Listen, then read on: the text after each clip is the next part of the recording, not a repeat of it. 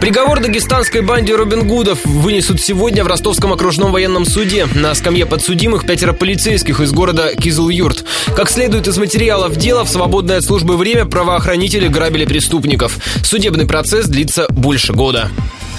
Подробности. По версии обвинения, сотрудники полиции четыре года назад создали организованную вооруженную группу, чтобы совершать нападения на местных жителей. Называться Робин Гудами они стали после ролика в интернете. На видео семеро мужчин в масках объявили себя народными мстителями и добровольными помощниками полиции и ФСБ. Они угрожали местным бандитам расправой, если те продолжат совершать преступления на территории Дагестана. Правда, среди жертв так называемых Робин Гудов попадались и предприниматели. За 4 года обвиняемые похитили в общей сложности около 80 миллионов рублей.